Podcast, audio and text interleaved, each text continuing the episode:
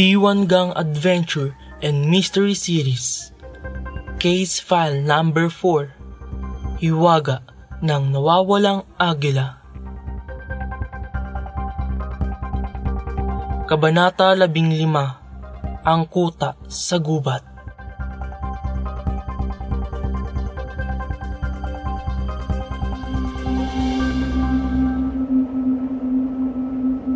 Pigil ang hininga na iginala ni Gino at Kiko ang paningin sa natuklasan nilang kuta ni na Ipe.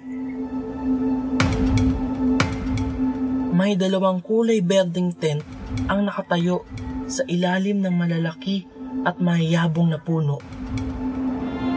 Mayroon pang mainang usok na nagmumula sa maliit na siga na nagsisilbing lutuan. Nakita nila si Ipe na may kausap na lalaki.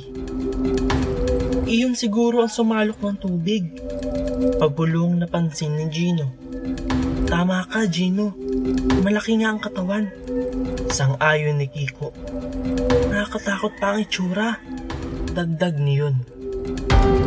Mukhang goon. Kailangan lumapit pa tayo para marinig natin ang usapan nila. Sabi ni Gino na umaatras na pababa. Sumunod agad si Kiko. Tahimik at maingat silang naglakad paikot ng kuta ni Naipe. Nang matatansyang malapit na sila kina Ipe, ay muli silang gumapang sa pagitan ng mga mga kapal na damo. Wala pa si Bossing? Narinig nilang tanong ni Ipe sa kausap na tahimik na umiling lang. Baka nasa panyero niyang pulis. Nakikiramdam siguro. Sabi ni Ipe. Magluto ka na ng hapunan natin, ungol. Saglit na lang at madilim na. Dagdag pa nito bago muling isinuot ang Walkman at nahiga sa loob ng tent. Sino kaya yung bossing nila, Gino? Bulong ni Kiko nang may maisip. Baka si Rico? Yung nawawalang gwardya. Naputol ang sinasabi ni Kiko at halos mapasigaw iyon sa hindi inaasahang biglang paghawak ni Gino sa braso. Sa likuran ng malaking puno. Nakaturong sabi ni Gino. Yung natatakpan ng mga dahon. Nilingon agad ni Kiko ang tinuran ng kasama. Sa nakita ay hindi niyo napigilan ang magitla. Ang mga agila! Nakakulong ang mga ibon sa loob ng isang hanay ng mga magkakapatong na kwadradong hawla. Para itong magkakatabing apartment units o mas hawig sa nitsyong magkakapatong sa sementeryong pangpubliko. Gawa sa ratan at kawayan ang mga kulungan. Walong hawla sa itaas at walo rin sa baba. Isang agila bawat kulungan. Naaaninag nila sa loob ng mga hawla ang mga malalaking agilang may takip pa ng itim na tela sa mga ulo. May naririnig iyong mahinang ugong. Pamilyar kay Kiko ang mahinang tunog. Lumingalinga si Kiko. Hinahanap ang sanhi.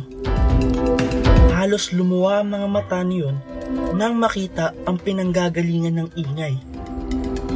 Si Gino naman ang muntik nang mapasigaw nang sunod-sunod na pinagtatapik ni Kiko ang braso niya. Bakit? Nag-aalalang tanong ni Gino.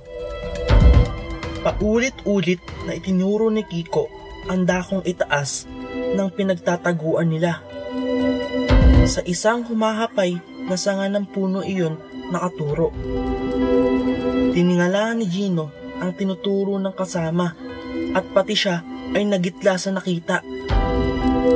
Bahay ng pulot pokyutan, honeybees, at may ilan ng mga bubuyog ang parang mga helicopter na paligid-ligid na lumilipad sa may ulunan nila.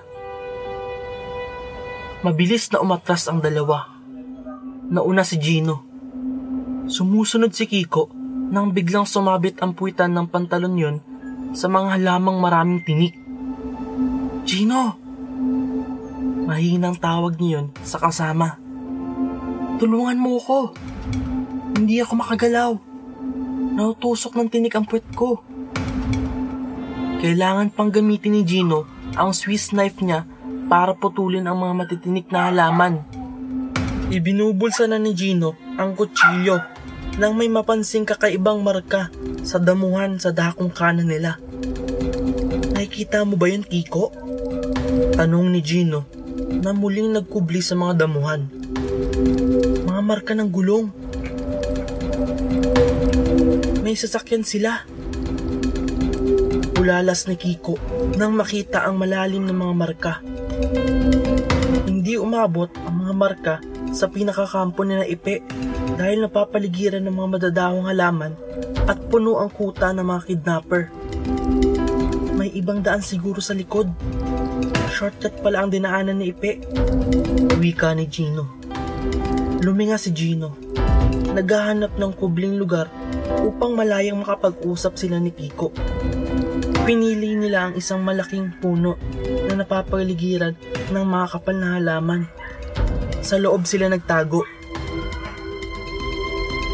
Ito muna ang headquarters natin, Kiko. Sabi ni Gino na inaalis sa likuran ang mabigat na backpack. Hindi tayo makikita rito. Disadvantages. Panimula ni Gino. Ang sitwasyon nila ang tinutukoy niya. Una, hindi natin sila kayang lusubin ng harapan. Mas malaki at malakas sila. Malamang ay armado pa sila. Pangalawa, mas kabisado nila ang paligid. Teritoryo nila ito. Dagdag ni Kiko. Hinubad na rin ni Kiko ang suot na jacket. Inilapag iyon ng binatilyo sa damuhan. Advantages naman, aning Gino, nang wala na silang maisip. Nasa atin ang element of surprise. Wala silang malay na narito tayo. At hindi rin nila alam na dalawa lang tayo. Ano pa? Hindi makasagot si Kiko. Wala na iyong maisip. Dalawang disadvantages laban sa isa. Talo tayo. Kailangang maibaliktad ang mga disadvantages natin. Gawing advantage. Sabi ni Gino. Para lumamang tayo sa kanila. Hindi na tayo makakuha ng reinforcement para dumami ang bilang natin. Ano ni Kiko? Oo. Nag-iisip na tugon ni Gino. Pero pwede nating ibayin ang teritoryo para maging pamilyar sa atin, maging kakampi. Napakunot noo si Kiko. Mahirap yatang gawin iyon, pero kabisado niyon ang kaibigan. Tiyak niyong may naglalarong ideya sa utak ni Gino. Ano bang naiisip mo? Gumawa tayo ng mga patibong. Traps! Sabik na bulalas ni Kiko. Okay yun ah. Kaya lang, paano natin sila lalinsihin na dumaan sa patibong natin? Kung saan sila karaniwang dumadaan, doon tayo gagawa ng patibong at doon natin sila lalansihin para wag silang maghinala. Sagot ni Gino. Tulad sa batis, alam nating dumadaan sila ron. Luwagan natin ng isang bato. Yung matatanggal pag may tumuntong. Para mahulog sa tubig. At sa itaas ng pampang na batis, sa may damuhan, pagbubulin ko ang dulo ng mga damong nakasibol. Pag may paang sumabit sa pinagbul ko, tiyak na matitisod. Nakangiting sabi ni Kiko. Natutunan ko sa Boy Scout yun. Nagmamalaking kumindat pa iyon.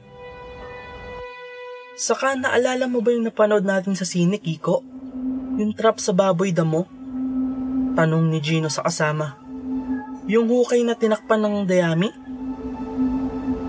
Na pag natuntungan ng baboy damo, eh, mahulog ito sa mga matutulis na kahoy sa ilalim ng hukay? Tanong ni Kiko. Hindi natin kaya yun, Gino. Wala tayong gamit at sapat na oras. Saka nakadiri yun ah.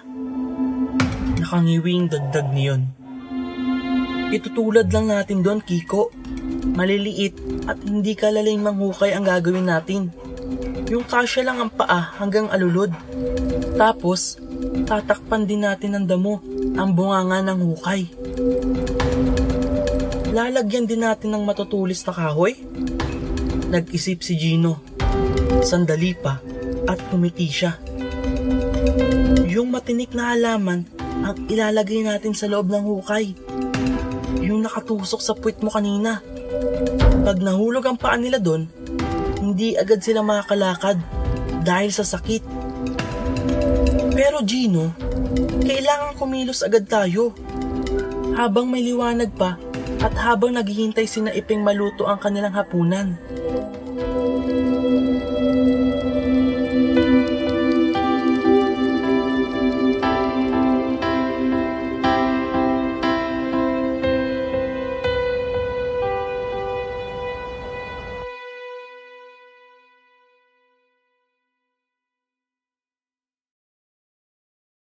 BetMGM has an unreal deal for sports fans in Virginia. Turn $5 into $150 instantly when you place your first wager at BetMGM. Simply download the BetMGM app and sign up using code Champion150. Then, place a $5 wager on any sport. You'll receive $150 in bonus bets, regardless of your wager's outcome. And if you think the fun stops there, the King of Sportsbooks has plenty of surprises in store. Check out daily promotions, same game parlays, live bets, and so much more. Download the app in Virginia today and get $150 in bonus bets instantly from your first wager only at BetMGM. BetMGM and GameSense remind you to play responsibly. See BetMGM.com for terms. 21 plus only, Virginia only. New customer offer, subject to eligibility requirements. Rewards are non withdrawable bonus bets that expire in seven days. Please gamble responsibly. Gambling problem? Call 1 800 Gambler. Promotional offer not available in Washington, D.C. Everybody in your crew identifies as either Big Mac Burger, McNuggets, or McCrispy Sandwich. But you're the filet fish Sandwich all day. That crispy fish, that savory tartar sauce, that melty cheese, that pillowy bun. Yeah, you get it. Every time. And if you love the filet of fish, right now you can catch two of the classics you love for just $6. Limited time only. Price and participation may vary. Cannot be combined with any other offer. Single item at regular price. Ba da ba ba ba.